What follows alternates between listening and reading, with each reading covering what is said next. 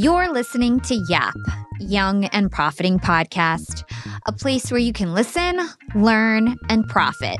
Welcome to the show.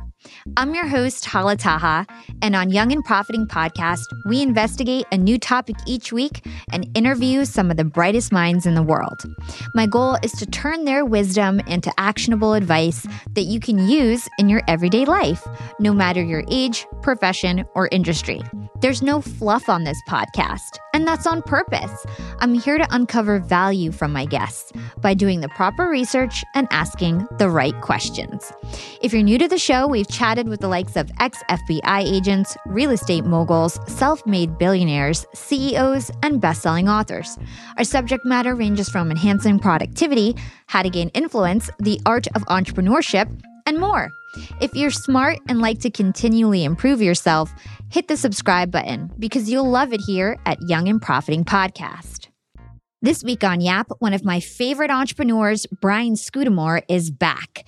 Brian first came on Yap on episode number 76 from Trash to Cash to talk about his wildly successful start as an entrepreneur when he was just a college student with 1 800 Got Junk. Brian is the founder and CEO of O2E Brands, a franchising empire with three home service brands under their umbrella 1 800 Got Junk, Wow One Day Painting, and Shack Shine. Brian has been featured on The Oprah Winfrey Show, CNN, The Ellen DeGeneres Show, The New York Times, and more. He's inspired thousands of entrepreneurs to live out their dreams with a proven business recipe by franchising his companies and through the advice given in his two books, WTF, Willing to Fail, and his new book, BYOB, Build Your Own Business, Be Your Own Boss, which was just released last month. In this episode, Brian and I dive deep into his new book, BYOB, and we chat about the two ways you can build a business a blank slate or franchising, and how to decide which of these paths is right for you. We also talk about what makes a successful entrepreneur, from the traits they must embody to how they lead their teams. So, if you're dreaming of building your own business and you don't know where to start, this episode is one you don't want to miss. Hey, Brian, welcome to Young and Profiting Podcast. Yeah, happy to be here. Thanks, Hala. Yeah, it's fantastic to have you back on the show. For those who don't know, you are the founder and CEO of the O2E brands. You're a serial entrepreneur. And last time you were on, we talked about how at just 19 years old, you pioneered the industry of professional junk removal with 1 800 Got Junk. And then you scaled that success into two more home service brands, Wow One Day Painting and Shack Shine. If anyone is interested in hearing your backstory, I encourage you to go check out number 76 from Trash to Cash with Brian Scudamore. And in this episode, episode, we're really going to focus on your new book, Be Your Own Boss, and how to leverage the success as the creator of a business. And before we get into it, for those who don't know your story, I'd love for you to just at a high level explain who you are, what businesses you've started, and your experience with entrepreneurship. Yeah, absolutely. So you and I know each other and have for uh, a while. My background, I'm a very ADD, all over the place. I see squirrels running across my desk all the time type entrepreneur love watching people grow. And it started with my story of, of me growing and building a business for myself, but then switching to a franchise model where we could see other entrepreneurs grow something for themselves with our proven recipe. Uh, was in a McDonald's drive through of all places, beat up old pickup truck 33 years ago, and I see this junk truck in front of me, Mark's Hauling written on the side, and I'm like, I can do that and that's going to pay for college. But ultimately, I dropped out of school, pursued my business full time, and the rest is history. We've built three brands, as you mentioned, and cumulative revenue this year will be somewhere around $700 million. And uh, I don't share that as a bragging of the revenue, but more the size and the scope of the difference I think we're making with entrepreneurs that we have as part of the O2E Brands family. Yeah. And I've luckily been able to get a sneak peek. You know, I run a lot of your social media channels, your personal social media channels. And it's been so awesome just seeing how amazing your company works and the company culture that you've instilled. In fact, at Yap Media, we kind of stole one of your elements of your company culture, your four H's, uh, but we added a fifth one. So it's happy, hungry, hardworking, hands on, and we added honest. Ah, um, I like it. Yeah. So, uh, you know, you really inspired me as another entrepreneur, um, especially somebody that I work closely with. So you have a new book, BYOB, and uh, your first book, WTF, Willing to Fail, uh, came out a few years ago. What made you, you know, think about writing this new book? Well, let me start with why I wrote the first book because I think it ties in and it's interesting. As an entrepreneur, and you know so many of them, and I know you're coming to our MIT group and get to speak to all these high growth entrepreneurs who most of them have written books. And a lot of entrepreneurs write books because they feel they have to, or they feel that their ego wants to one day say, check off the bucket list, I've written a book. And I think I was a little different, that I didn't need to write a book. I am not a great reader, even though I can write. I'm so ADD. And I thought, oh, I'm not going to, I don't have the time to write a book. So, The Wizard of Ads, my co author, Roy H. Williams, who does all our radio creative and m- much more, he sat down with me. And every year we'd go to Austin to see him at his academy. Brian, you got to write a book. Brian, you got to write a book. And every year the answer was no. And he said, Brian, you say your ego doesn't need a book. You say you don't really want to write a book but this isn't about you. I said, What do you mean? He said, This is about those that you can inspire. You and your teams have built, and your franchise owners have had some great stories and successes and lots of mistakes you've learned from. The world needs to hear about these stories. You can help other people. And when he said you can help other people and you can inspire others and it isn't about me, that resonated. So after eight years, I said, okay, let's do it. And we wrote this WTF Willing to Fail. 40,000 some odd copies later, and all the emails and feedback and things we've heard from people who have read WTF, I'm like, Roy, you're right. It did make a difference. And so, uh, a little less than a year ago, Roy said, Well, it's time for number two. Let's go uh, get another uh, book out there and make it happen. And um, so we wrote our second book. And it's funny because this is not even the real book. So I was telling you offline that Amazon won't send you any copies in a print on demand world, I get the first copy the same time anyone else that orders it. So it's really just the sleeve over top of, I don't even know what book this is, over top of Willing to Fail. Uh, so I can't wait to get a copy tomorrow of my own book. Yeah, so it, we're recording this April 4th. It comes out tomorrow. By the time you guys hear it, the book will already be out. So make sure you guys go check that out. BYOB. So, what is it like? What are you teaching in the book? What are people going to find out once they read this book? So, what I like to do is what the book is all about. The whole purpose is inspiring action for anyone that's dreamed of starting their own business or maybe scaling an existing business, that they can look at two paths that I take them down in a conversational way. So, BYOB often means bring your own beer. So, I tell people in the beginning, bring a beer, bring a cold latte, whatever you want and let's have a little conversation for 90 some odd minutes together. I want someone to read it in one sitting and at the end go, okay, I've dreamt of running my own business. Now what? What's the next step that they can take towards that dream? They say 66% of Americans dream of running their own business. And think of all the people that never do anything with that dream. I want to change that. So the two paths I take them down is and, and a, an equal discussion back and forth, I think, with mentors I've met along the way and people in my journey. I say, do you want to blank sheet it? Do you want to start from scratch like I did? Do you want to start with an idea, build out a brand, build out a team? It took me eight years to get to a million in revenue. It took me a long time, but I loved the creative side of building something from nothing. Or you can take the other path, which I think is take something pre-existing a proven recipe. Many of us if we want to bake for example you bake a cake you go to google you search a recipe and you find you look on the reviews and the number of stars and you go there's a 4.8 star cake i'm going to go bake it. You follow the recipe you probably get it right the first time certainly the second time a franchise is no different a proven recipe and i talk about people in the book like shaquille o'neal the franchise king i didn't realize and got to meet Shaq last year i didn't realize that Shaq has built a half a billion dollar fortune from franchising. He took what he learned in sports from all his winning teams and said, I know how to plug people into an existing team, give them the rules, let them go and lead them and, and watch them grow. And so franchising to him is very much like still being in the NBA, playing the game of business with a proven set of rules and a formula. So I give people a, a look at both and it doesn't matter to me what path they take. My dream is to inspire entrepreneurship in others. And if I can inspire people to make a decision and take some action, then the book was worth writing. Yeah, I love that. So I'd like to talk about those two options. So basically, you're saying there's this blank sheet startup entrepreneur where basically you're starting from scratch. And then there's the franchise proven recipe. When it comes to starting from scratch, like what are the options available? Like what are the types of businesses that you can start from scratch? You can start anything. I mean, there's millions and millions of businesses in this world.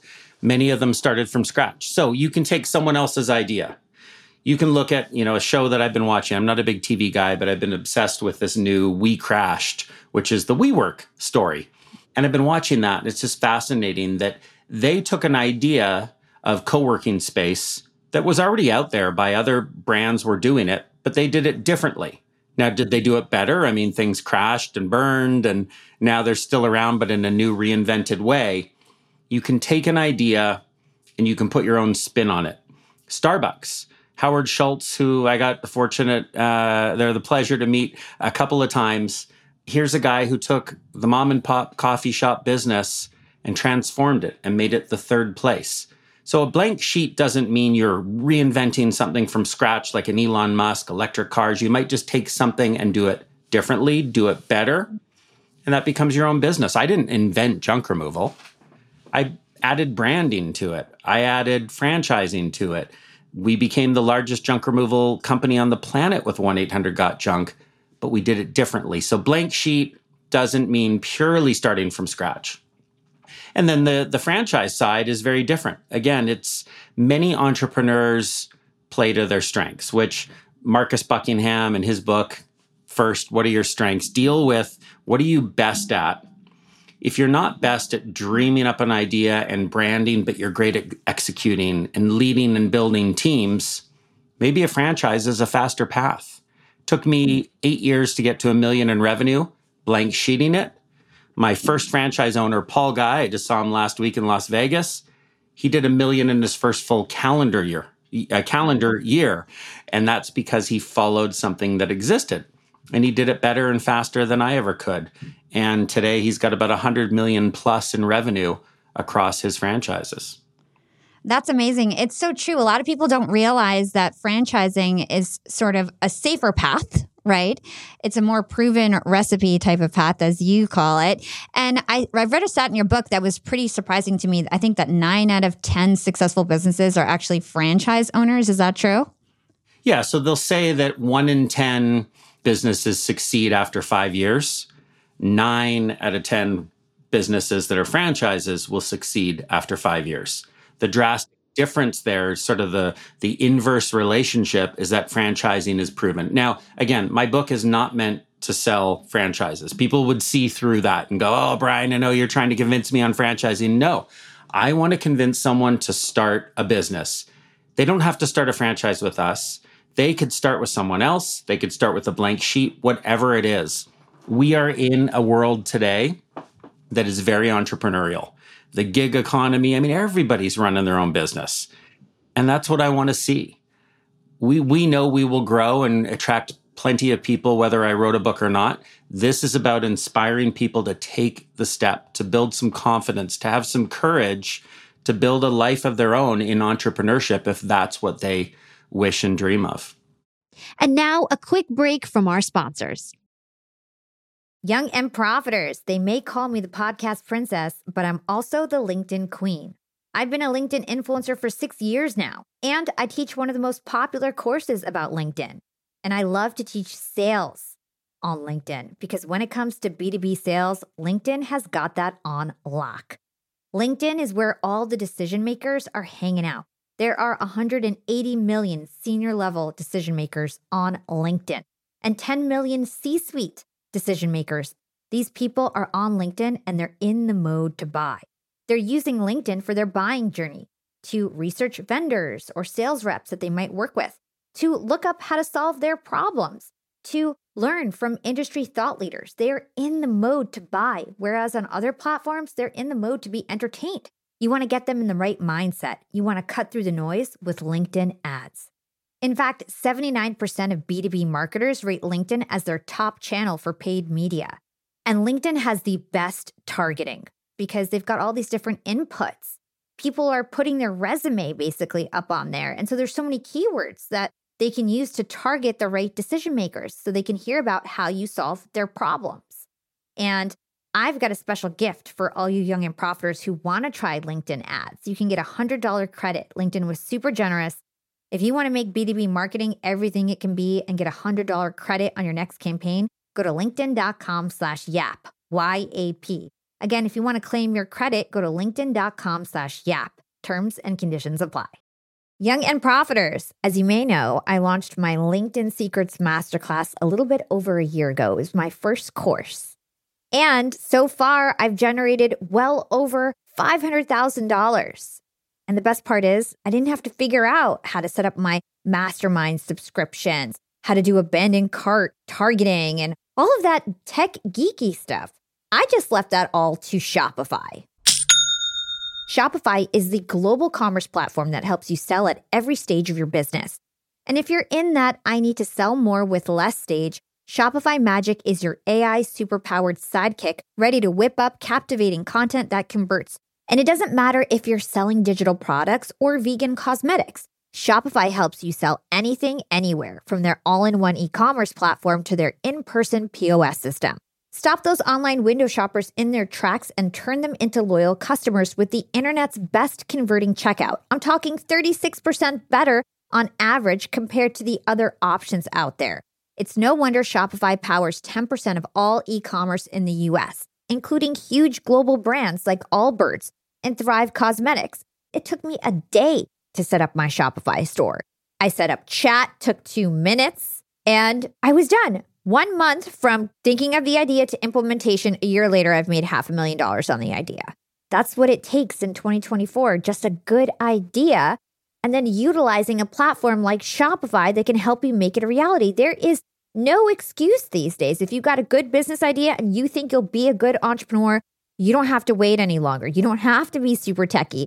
And you never have to worry about figuring it out on your own. Shopify's award winning help is there to support your success every step of the way.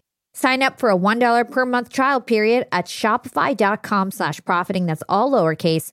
Go to shopify.com slash profiting now to grow your business no matter what stage you're in. Shopify.com slash profiting. I can totally say that your book throughout the whole thing, it was to me, I felt like it was mostly about starting your own business. And you gave, you know, other options with franchises, but it was really great for the entrepreneur who also wants to start their own business from scratch. So let's talk about the flywheel of business. You highlight six pushes in your book vision, people systems, and culture, story, experience. Could you break that down for us? Yeah, so vision, people, and systems, I would say, are the most important three things that someone needs to think about in starting a business. So, vision is what does it look like? What is the what is winning in my world? And when I created my first painted picture and I sat on my parents' dock in their summer cottage and I wrote out what the future could look like, I said, we only had, you know, a, a million dollar business at the time, but I said we'd be in the top 30 metros in North America. I said we'd be the FedEx of junk removal with clean, shiny trucks, friendly uniform drivers. I said we'd be on the Oprah Winfrey show. I envisioned a future mm-hmm. that I wanted people to be attracted to like a magnet. And so, vision first. If you don't know where you're going, any road will take you there. It doesn't matter, again, if you're a franchise or not a franchise, you need a visioned, an envisioned future that is compelling that will attract the next part, which is people. Find the right people and treat them right. As you know, I fired my entire team of 11 people in 1994, five years into my business, because I didn't choose the wrong people, the right people for me. I didn't find optimistic, glass half full type people, and I had to start again. And I own that. I was the leader. It was my mistake. I did a bad job. I had to start again. Find the right people and treat them right. And then, of course, systems. I, I think you uh, and I are both fans of Michael Gerber's The E Myth Revisited. People don't fail, systems do. How do you work? Not just in the business, but how do you make a strategic decision as an entrepreneur to work on it? How do you build out the proven recipe in your blank sheet to help people scale within your company? So, Vision People uh, Systems. People work for companies and work with companies they believe in. They want to believe in stories. They want to believe in possibility.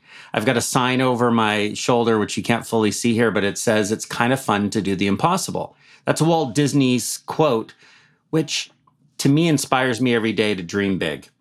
What are the big things we can dream that we could make happen? And then how do we inspire others to have their own big dreams, their own can you imagines? And so the storytelling within a company is look at all the great things these people in our business have achieved. Now look what's next. How can others be inspired to grow? So, part of the reason, again, writing the books after the fact, I realized that storytelling is so powerful. We are in a storytelling age. Just look at, you know, we're, we're doing podcasts, social media.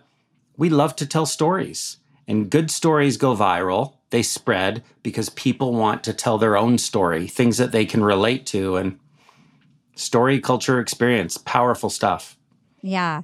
So I want to dig into a couple things that you said here. So you often talk about a painted picture when you're talking about vision, and I don't think a lot of people know what you exactly mean when you say painted picture. So what is this methodology, I guess, for your visualization and how can everybody use it? Yeah, so now I didn't create vision, of course, but I created the term painted picture after that day on my dock at my parents' summer cottage. I was in a doom loop. I was at a million in revenue in the junk business. I didn't finish college, I didn't finish high school. I wasn't sure I had the brains or an idea that I could build bigger. And I said, Brian, stop thinking about this doom loop. Stop comparing myself to others who have bigger, better businesses. What could I do if I just dreamed? Closed my eyes, took out a sheet of paper, and it was like a Jerry Maguire moment. I just started writing what the future could and would look like. I said we'd be in the top 30 metros, Oprah, FedEx, all that sort of stuff. And I started to imagine this future in all detail in my head, put it down in writing. I took that, they say a picture describes a thousand words. Imagine taking those words, my painted picture, and sharing my picture from my head as an entrepreneur with others around me, prospective employees, current employees. When I did that, about half the company over the next few weeks said, Brian, I don't know, this painted picture thing of where you're going, Oprah and so on, I think you're smoking some hope dope. And I said, Hey, I see us getting there. I don't know how, but we will get there. The other half said, Brian, this is compelling. I see what you see. I believe in what you believe. And that got me excited because those people who stayed helped us build out this platform, this great company that would become what it is today we're changing lives because we envision big things and we allow people to think big dreams for themselves. And when you're creating a painted picture, it isn't about how do you get there. I believe you never think how when you're dreaming. And so I can take someone like Cameron Herold, who was our COO, who said, I can't envision anything. And I said, Yes, you can. If you would go anywhere in the world on a trip, dream trip, who would you go with? Where would you go? What would you be drinking? What's the sound you know, the the palm trees, wind blowing, what is it? The cheering of mai tais. He was able to envision and describe with all detail that dream trip. He knew how to envision. Someone just needs to ask you the right questions to pull out what you're thinking. So I think that could be really powerful. And something that I think could be a good story for my listeners is the fact that you guys did get on Oprah, right? So you made that vision come true. And part of it was because you had great people. And uh, you say that human capital can buy you things that money can't. So tell us about how you got Oprah and how your people played a part in it. Yeah. So we had this Can You Imagine wall, this big wall in the office that was blank. We talked about the importance of storytelling. I wanted to create new stories. What are the things that we can't imagine? So when Cameron said, I can't envision everything anything, and I showed him that he can, could, we put on this de- this big decal on the wall. Can you imagine with a big question mark? It was meant to beg the question, what can you see in your future that will help the company grow, that might help you? So I put the first Can You Imagine up there. Imagine being featured on the Oprah Winfrey show with my name below it. We had other people put other big dreams and goals. Tyler Wright, who was our first PR hire, used to walk past that every day and he would look at this Can You Imagine on the wall and he's like, I am going to make that happen. How are you going to make it happen? I don't know, but I'm going to make it happen.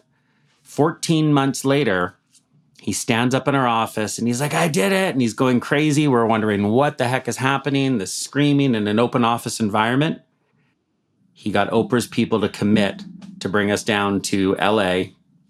And we were going to get filmed hauling away a hoarder's junk. And he found the right story, the right timing to pitch over and over and over. He made it his mission to make it happen. We were in front of 35 million viewers live on the Oprah Winfrey Show. I had four and a half minutes of fame that was taking our company and putting us on a on a platform that we'd never experienced, but in a way that we had envisioned. We knew we would make it happen. And Tyler Wright, human capital, anyone you invest in who can see your vision, your painted picture, that's pure gold. And then once you check those off, you start to imagine bigger other things because it's so fun. As the quote behind me says, it's kind of fun to do the impossible. So let's talk about some misconceptions with entrepreneurship because a lot of people think that if they're a good baker, they might be a good baker owner. Or, you know, if they're a good marketer like me, they're would be a great CEO for a marketing agency, but that's not true. Not every technician can also be a visionary leader. So, can you talk to us about that? Yeah. So, Michael Gerber in his book, The E Myth Revisited, Michael and I have become friends. He's 83, 84 years old now, brilliant man, unbelievable, life changing book. And he talks about the entrepreneurial myth that just because you're good at fixing cars doesn't mean you should run an auto repair business. What it takes to be an entrepreneur is leadership, belief in people, developing your people, having a vision, having a plan, having the strategy on how to get there. And so I think that the myth is often that the entrepreneur, someone who becomes an entrepreneur, became an entrepreneur for the wrong reason. They think just because I've been working as a mechanic and making money for someone else, that I should now go do it for myself because I'm the best. It's not easy to run your own business. And that's why sometimes people need a proven formula or they need the training, the vision, and so on to blank sheet it and do it on their own. I mean, you you started your own business. Like, is it easy? No. Where did you learn everything? You you had previous experience with Disney, I believe. Yep, and Hewlett Packard, and and a failed business when I was in my twenties. You know, so I had a, a few rodeos. And that failure is important to me, when I, the book WTF Willing to Fail, to me, failure is just as necessary of an ingredient as anything else. You need to fail. You would not be where you are today, all the brilliance you bring to this world, if you didn't have a failed business. We need to fail. We need to make little mistakes and big ones. And that's what allows us to really shine and grow. Hold tight, everyone. Let's take a quick break and hear from our sponsors. Young and Profiters, I'm about to be jet setting all over the world. I'm going to London, Cancun, New Orleans, and New York to speak. I'm going to be up there with the bright lights and I want to be spiffy. I want to look fresh. And so I'm going on a big shopping spree. I got to get clothes, I got to get hair stuff, skincare stuff, makeup. But I'm not going to feel guilty about this shopping spree because Rakuten's Big Give Week is back. Rakuten is the shopping platform for savvy savers. From May 6th to May 13th, they're having their biggest cashback event of the year. I'm talking about 15% cashback at hundreds of stores with additional cashback bonuses. And they've got so many stores participating in their big give week. So when it comes to clothes, I'm looking at Splendid and Good American. And when it comes to beauty, they've got so many good stores participating. They've got Ulta, Fenty, Bobbi Brown, Bluemercury, and all the products that we love, now we can get cash back. It's like getting a discount on the stuff you're going to buy anyway. It's absolutely amazing. They even have travel brands, so that's going to be super convenient for me with all my upcoming trips. Expedia, hotels.com. You can get deals on everything from electronics to home goods to travel and beauty. Young and profiters, you're going to want to grab this limited time deal with both hands. You get high cashback rates for only eight days. So hurry. Membership is free. And when you sign up and shop today, you get an extra 10% cashback boost. That's an extra 10% cashback on top of the 15% cashback. You won't see higher cashback rates than these. Go to Rakuten.com or download the Rakuten app at R A K U T E N. Shoppers get it. Young and Profiters. Yap Media is growing so fast. I have 10 open roles just this month. In the past, it would take me so long to find hires. I have to go on all these different job sites. I have to create my own skills assessments. That's why I let Indeed do a lot of this heavy lifting for me. Indeed is the powerful hiring platform where I can attract, interview, and hire all in one place. Indeed has things like skills assessments, where when we have specific roles, we can find an assessment that matches that role and we can make sure they have the skills that we need. Then I can focus on culture fit. I can make sure they're scrappy enough and are obsessed with excellence and do all the things that we need to do for them to fit in at Yap. And Indeed streamlines hiring with powerful tools like Instant Match. An Instant Match basically matches you with candidates as soon as you put up a job post with people who are qualified right away. It's instant. And the best part is it gets better as you use it. So now when I use Indeed, especially when I'm hiring for similar roles, I get people right away where they know that I'm going to like the candidates because they can see what my preferences were in the past. It gets better as you use it. According to US Indeed data, the moment Indeed sponsors a job, over 80% of employers get candidates whose resumes are a perfect match for the position. It's like waving a magic wand that gets better as you use it. So I love using Indeed. We've found a lot of our A players on there. Join more than 3 million businesses worldwide who count on Indeed to hire their next superstar like we do at Yap Media. Start hiring now with a $75 sponsored job credit to upgrade your job post at indeed.com slash profiting. Offer is good for a limited time. Claim your $75 sponsored job credit at indeed.com slash profiting. Again, that's indeed.com slash profiting and support the show by saying you heard about it on Young and Profiting podcast. Again, it's indeed.com slash profiting to get your $75 credit. Terms and conditions apply. Need to hire? You need Indeed. Young and profiters, we are all making money. But is your money hustling for you? Meaning, are you investing? putting your savings in the bank is just doing you a total disservice. You got to beat inflation. I've been investing heavily for years. I've got an E Trade account, I've got a Robinhood account, and it used to be such a pain to manage all of my accounts. I'd hop from platform to platform. I'd always forget my Fidelity password, and then I have to reset my password. I knew that needed to change because I need to keep track of all my stuff. Everything got better once I started using Yahoo Finance, the sponsor of today's episode. You can securely link up all of your investment accounts in Yahoo Finance for one unified view of your wealth. They've got stock analyst ratings, they have independent research. I can customize charts and choose what metrics I want to display for all my stocks so I can make the best decisions. I can even dig into financial statements and balance sheets of the companies that I'm curious about. Whether you're a seasoned investor or looking for that extra guidance, Yahoo Finance gives you all the tools and data you need in one place. For comprehensive financial news and analysis, visit the brand behind every great investor, yahoofinance.com, the number one financial destination, yahoofinance.com. That's yahoofinance.com. So, what do you think are the qualities that an entrepreneur needs in terms of like personality or skills? Like, how can you tell if you should start a business from scratch, like a, blank sheet startup, like you say, or if you should go for the proven recipe. Like, what are the ways that you can weigh that out? Yeah, it's a really good question, Hala. I think that it's imagining what your why is. So, as Simon Sinek would say, it starts with why. Why are you building what you're building? Is it because of money? Is it because of lifestyle, freedom? Is it creating? What drives you? to me, I'm, and I give the example in the book about Lego. Can you imagine this little Danish company that has just just grown and grown and grown to be a mammoth of a business across the world? Lego. Everyone knows and loves Lego as a kid, and you know some adults do.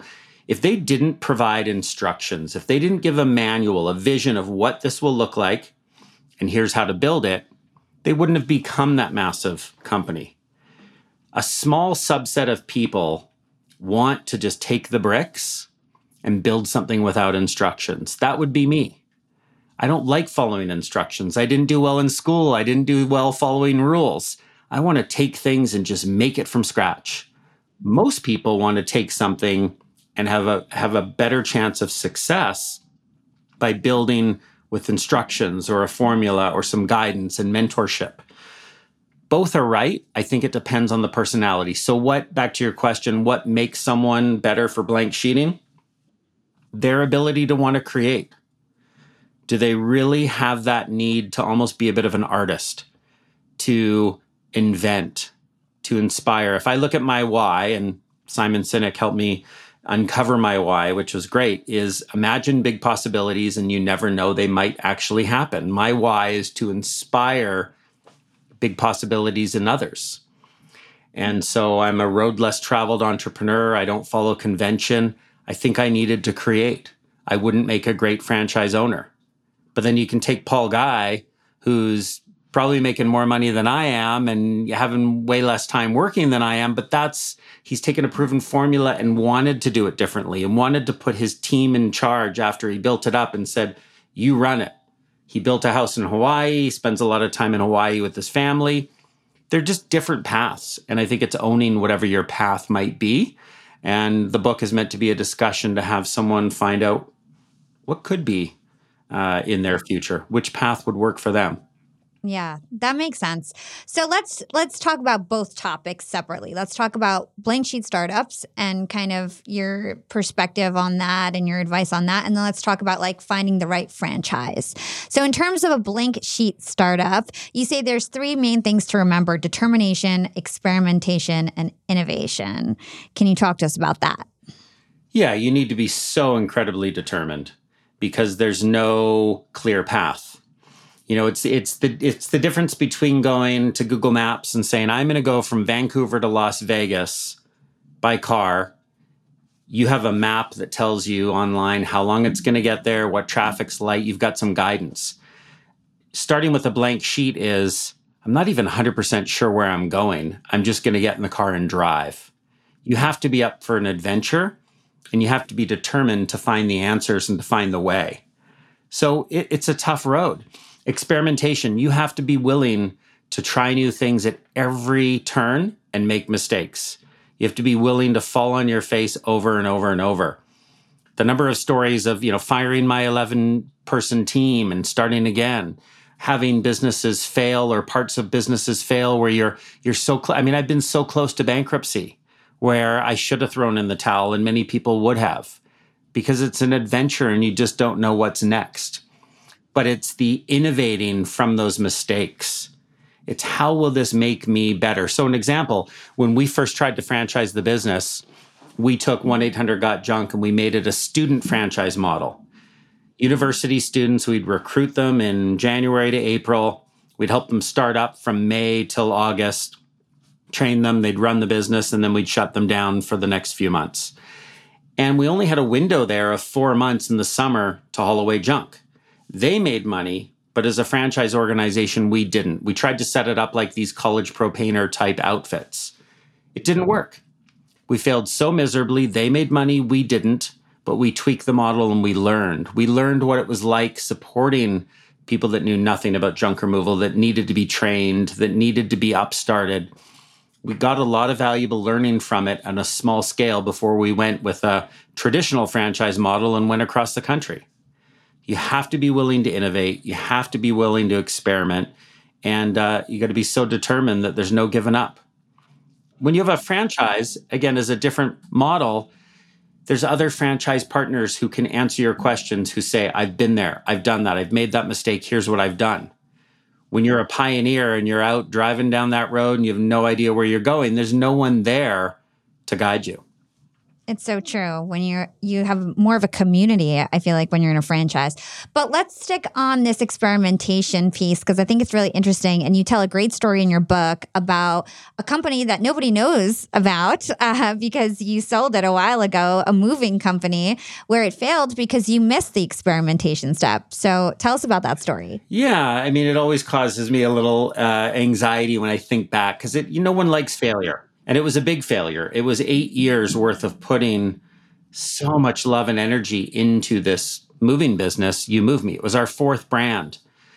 And we were arrogant. I was arrogant going in. I'm like, oh, we've done this so many times before. We can do this again. No problem.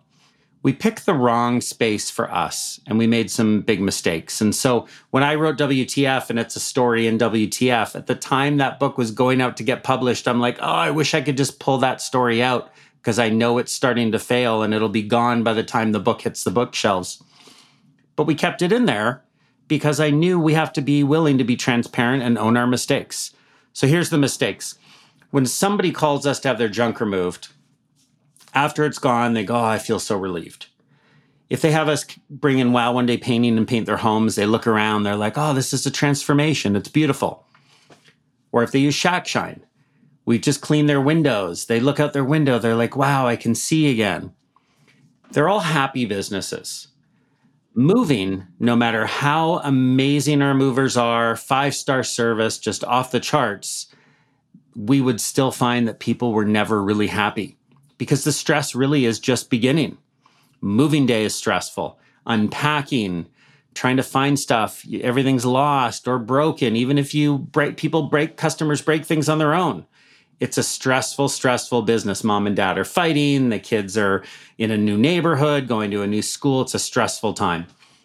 We got out of it because we said, you know what? It's a commodity based, hourly charge type business. We couldn't innovate and do it really that much differently than anyone else. And it's not a happy business. So we we learned from that failure.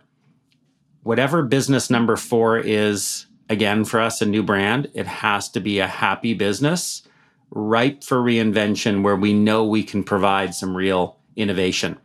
We didn't experiment though in, in You Move Me, and this is another part of the problem.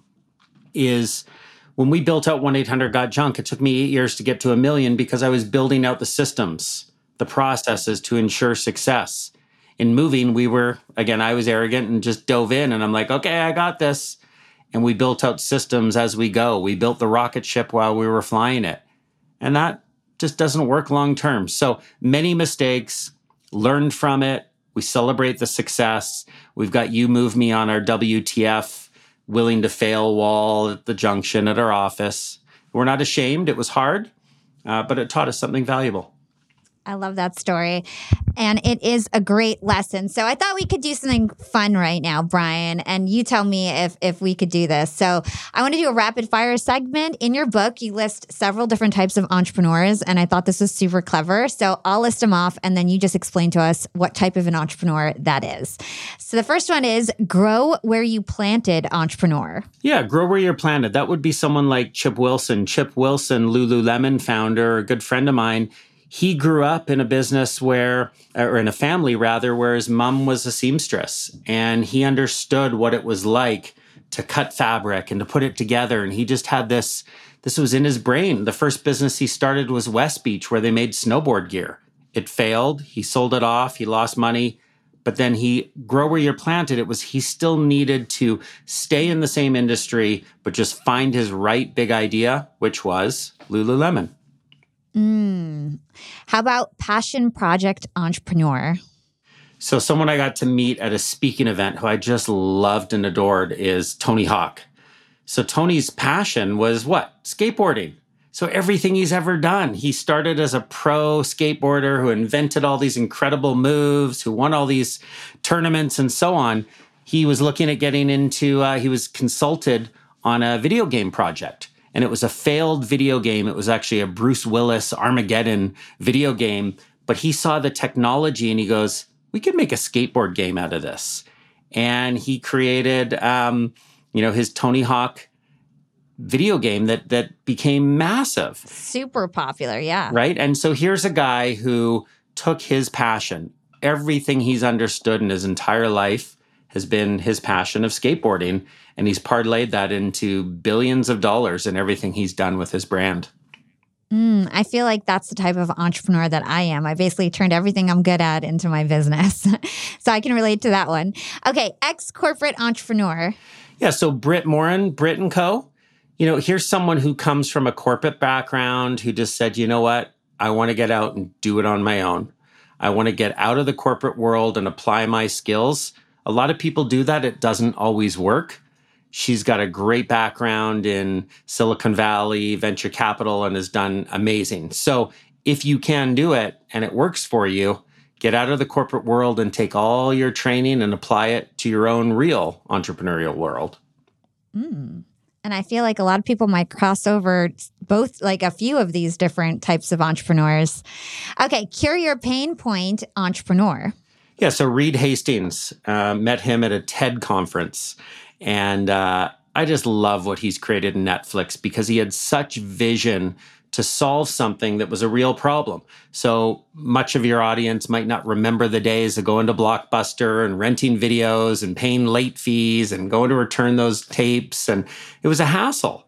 But he knew that one day, and that's why he called it Netflix, was that he would stream movies. He started by mailing DVDs to people, getting their loyal client kind of connection. And when they were ready to stream and the technology was there, off he went. And it cured a point. I mean, you click rent, Apple TV, Netflix, the whole bit, boom, you've got your movie and you watch it. You don't have to go anywhere and return anything. And what an amazing make it easy story for how technology made lives easier for for everybody. Yeah, and it's interesting how he solved the pain point in different ways over time as like technology advanced too. Completely. Completely. And then, you know, then you come up with different pain points. And an entrepreneur has to be adaptable. Now, whether you are a blank sheeter or a franchise partner, business changes and you've got to learn how to keep up. Blockbuster could have owned Netflix. You know, they they they had the space. They were the first mover advantage, but they didn't innovate. They didn't think differently and adapt. And Reed Hastings came in and pure magic. Yeah took it over. Okay, last one franchise king entrepreneur. So, Shaquille O'Neal, here's a guy who goes in and says, I can take everything I've learned from the franchise world of basketball, right? The, you've got all these NBA franchises, and he's been, you know, winner of so many different championships, and he's played on six teams. He's been able to learn what's it like being a player, a leader, what's it like being a champion? And he's taken that and applied it to business. So he bought franchises. He plugs in the right people. He knows how to put his vision matched up with great people. And just in the same way as, as with sports, you would develop your players, develop your team, and off they grow together. Thank you so much for sharing that with us. Um, so, I want to get into franchises uh, before we wrap up this interview. We talked a lot about blank sheet startups. Now, I want to talk about for someone who's out there, they're great at systems, they're great at managing people. They want to just go for something that's more secure, less risk, and they're interested in a franchise model what should they do? Like, how do they go about exploring the different options out there? What questions should they ask themselves? And how would you suggest they go about making that decision? Yeah, I would suggest, well, we talk about the four H's. So they have to be happy, hungry, hardworking, and hands on. As a franchise owner, if you don't have all four of those traits, I think it's a challenge. And here's why. First and foremost, as an entrepreneur, nothing's ever easy you and I have had some bad, bad days, but I bet you and I have both smiled through them because we've got a happy, optimistic attitude. You've got to see the world as a franchise owner as glass half full because sometimes there will be rules, sometimes there will be obstacles, things don't go your way. That's okay. You give yourself positive energy and you get through it. You've got to be happy. Hardworking, uh, hungry, and hands on. Hungry, we're not looking for investors a franchise owner in any franchise space, I believe, can't come in and say, I'm an investor and I just want to collect paychecks. They've got to be hungry. They've got to need this to work. We look at our franchise owners like Paul Guy, who came in and did a million in his first full calendar year. He started in debt. He had to make his interest payments, he had to pay his brother back. He needed this to work, and that had him work smart, hard, and he got the right uh, effects on his business. Happy, hungry, hands on. Uh, you've got to be hands on. You can't be running another job when you're a franchise owner. This requires everything you put in until it gets to a point where you can then scale and put general managers in place and be less hands on. But in the beginning, you got to be very hands on. Hardworking, hands on, hungry, happy. Those are those are them. A franchise owner needs to have those Otherwise, I believe that uh, it's not going to be a fit for them.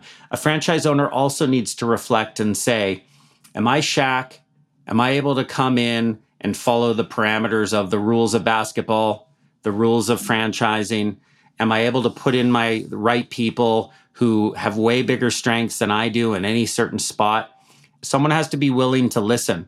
You've got to be able to listen to your people. And Shaq was always that type of leader where he could listen to the other fellow members on his team, and understand, you know, how they would work together. So franchising is not for everybody. Starting with a blank sheet is not for everybody.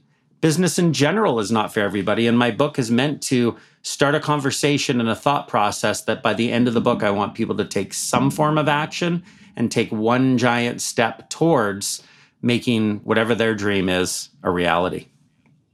So, what about picking the right business? Like, if you want to open up a McDonald's or a Dunkin' Donuts, or like, what should you look for in a franchise system? Yeah, it's another great question. I think people need to look for something they believe in. So, if you're if you believe in, let's see now, do I believe in junk removal? Do I believe in freeing up the world of junk? I believe in the customer experience of someone going, wow, it feels so good that my junk's gone. The reason we struggled with You Move Me is we weren't getting that same customer feedback of, oh, thank you, because they knew their hard work was still beginning. So, why are you doing what you're doing? And our brands, our franchise owners come because they want to make a difference with customers. They want that great customer feedback. But I think our franchise owners come to us because they see the raw, raw team development atmosphere and they go, I can bring in a bunch of young people, put them in trucks and vans, develop them, and some of them can become owners. So I think they really like propping up and providing opportunity to others. If it's McDonald's, again, do you do you love fast food?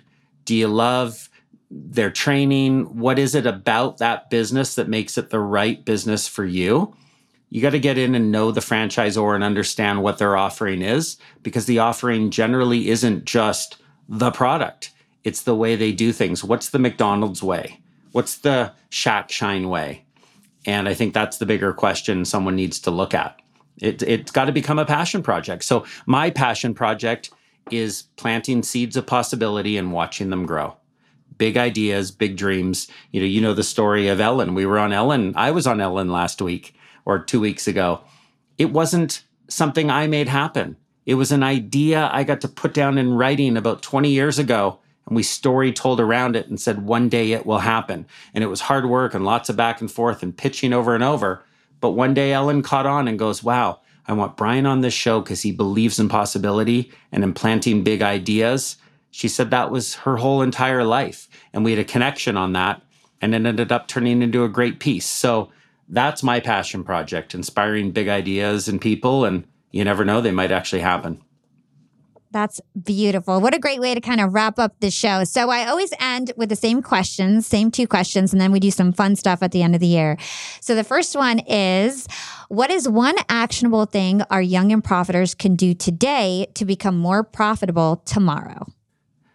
ask your people what can they imagine. So you said owners.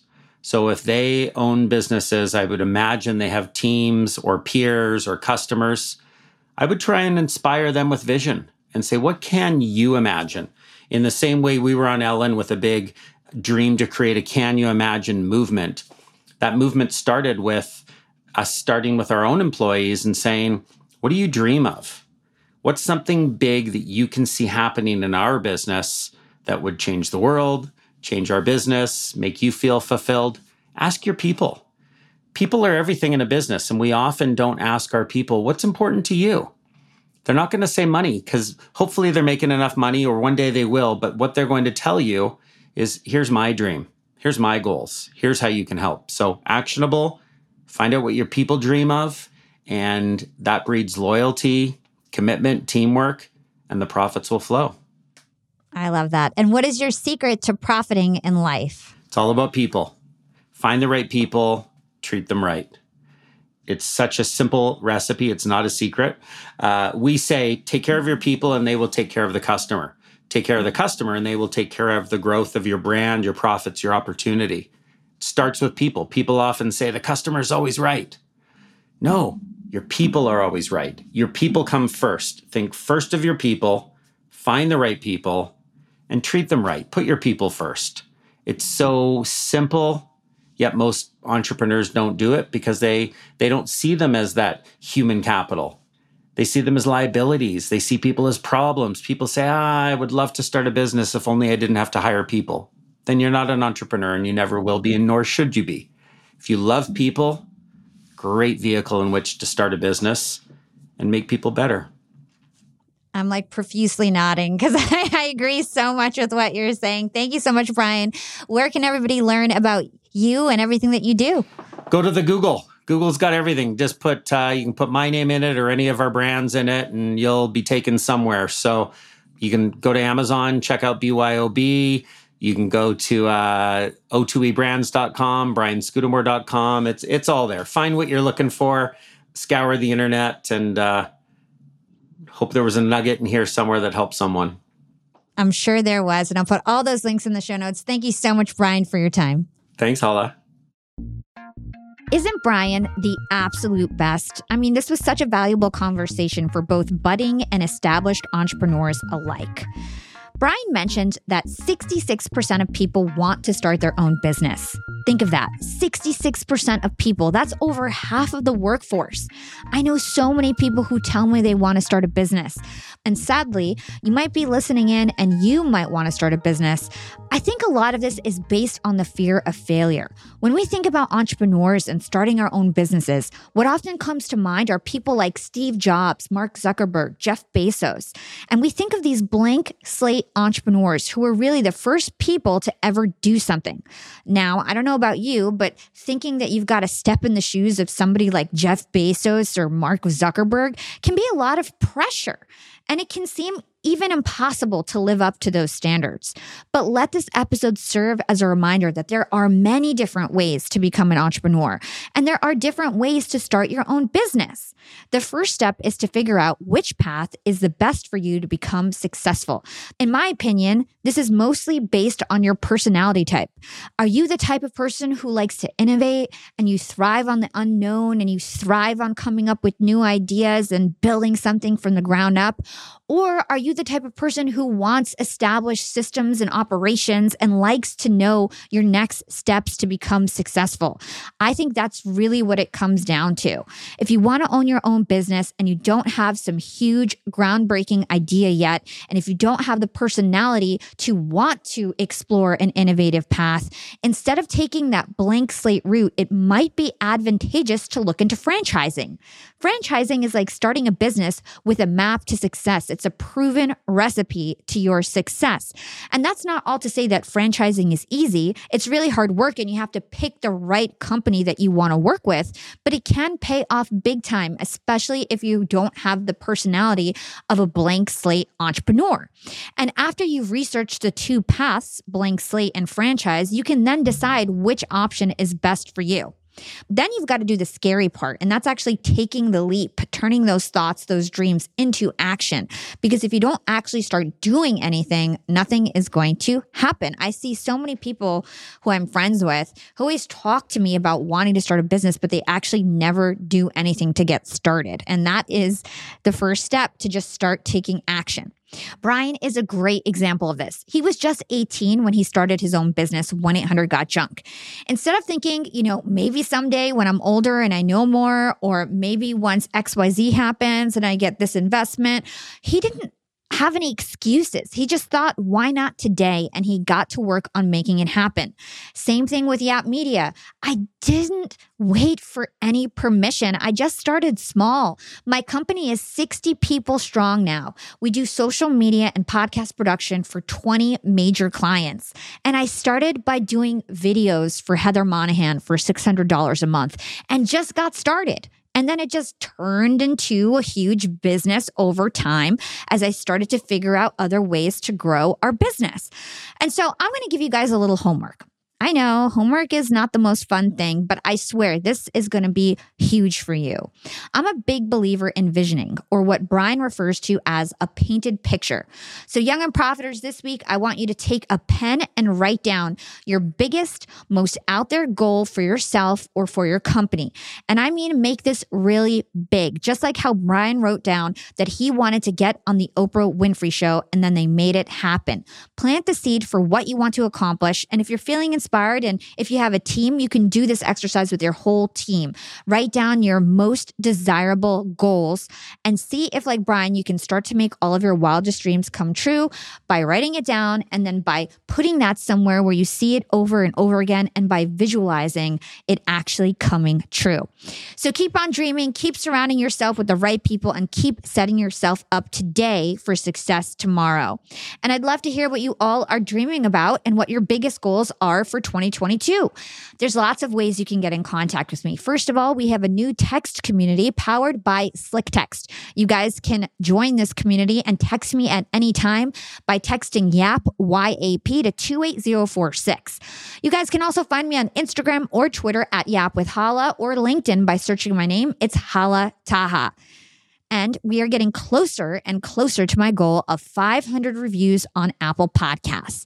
Now, as you guys may know, I'm a very big podcaster across all apps. So on apps like Castbox and Player FM, I have hundreds of thousands of followers. But on Apple, I'm big, but I'm not huge. And a lot of my listeners are on these different apps, but you guys have iPhones. And for us, Apple Podcast reviews are super important. They act as social proof. This is where sponsors go to look first. This is where guests go to see if we're a legitimate podcast. And unfortunately, because I'm so much different than other podcasters out there, somebody might go on my Apple Podcast page and think that we're not an amazing big show which we are. And so, if you guys want to help us make sure that we always snag the best guests, that we always have sponsors to make sure that this show can go on for years and years to come, make sure you take the time to drop us a five star review on Apple Podcasts. This is the number one way to support our show. As always, thanks so much for listening, and thank you to my amazing YAP team. Until next time, this is Hala signing off.